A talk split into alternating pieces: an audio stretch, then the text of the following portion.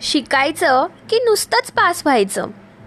आजच्या शालेय शिक्षण पद्धतीकडे लक्ष दिल्यास कळेल की नेमकं आपण आपल्या मुलांना काय देतोय? त्यांच्या वयानुसार त्यांचा अभ्यासक्रम व्यवस्थित आहे की नाही हे आपण बघतच नाही. आपण आपल्या मुलाला इतरांसारखंच व्हायचंय तुला किंवा टॉप टेनमध्ये यायचंच आहे हा तुला हेच सांगत असतो. आपलं स्टेट बोर्ड तर आठवीपर्यंत पास करत सुटलंय. ज्याने नववीला मुलं येऊन नापास होतात.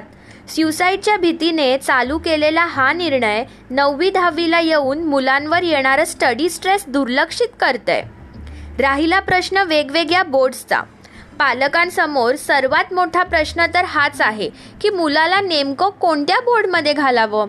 C B S C I C S C I B हे सर्व बोर्ड्स तर उत्तम आहेतच. पण त्यांच्या फीज प्रत्येकाला परवडणाऱ्या नसतात. ह्या सर्वातून मुलांनी शिकायचं काय आहे नेमकं?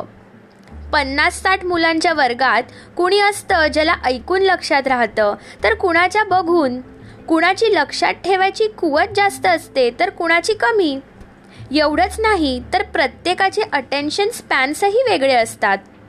ज्या देशात आपण इंडिव्हिज्युअल डिफरन्सेसला महत्त्व देतो त्या देशातल्या शाळांमध्ये ते दिसून का येत नाही.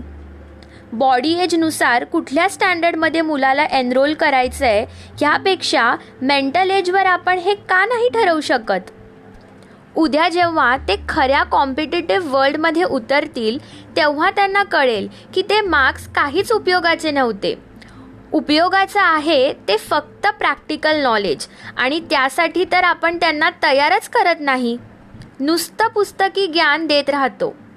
हँड्स ऑन एक्सपिरियन्स करण्यासाठी जेव्हा त्यांना मिळेल तेव्हाच त्यांना उद्याची भीती वाटणार नाही.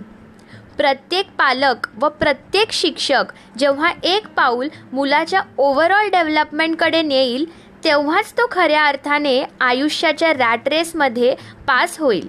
काय मग? पटतंय ना?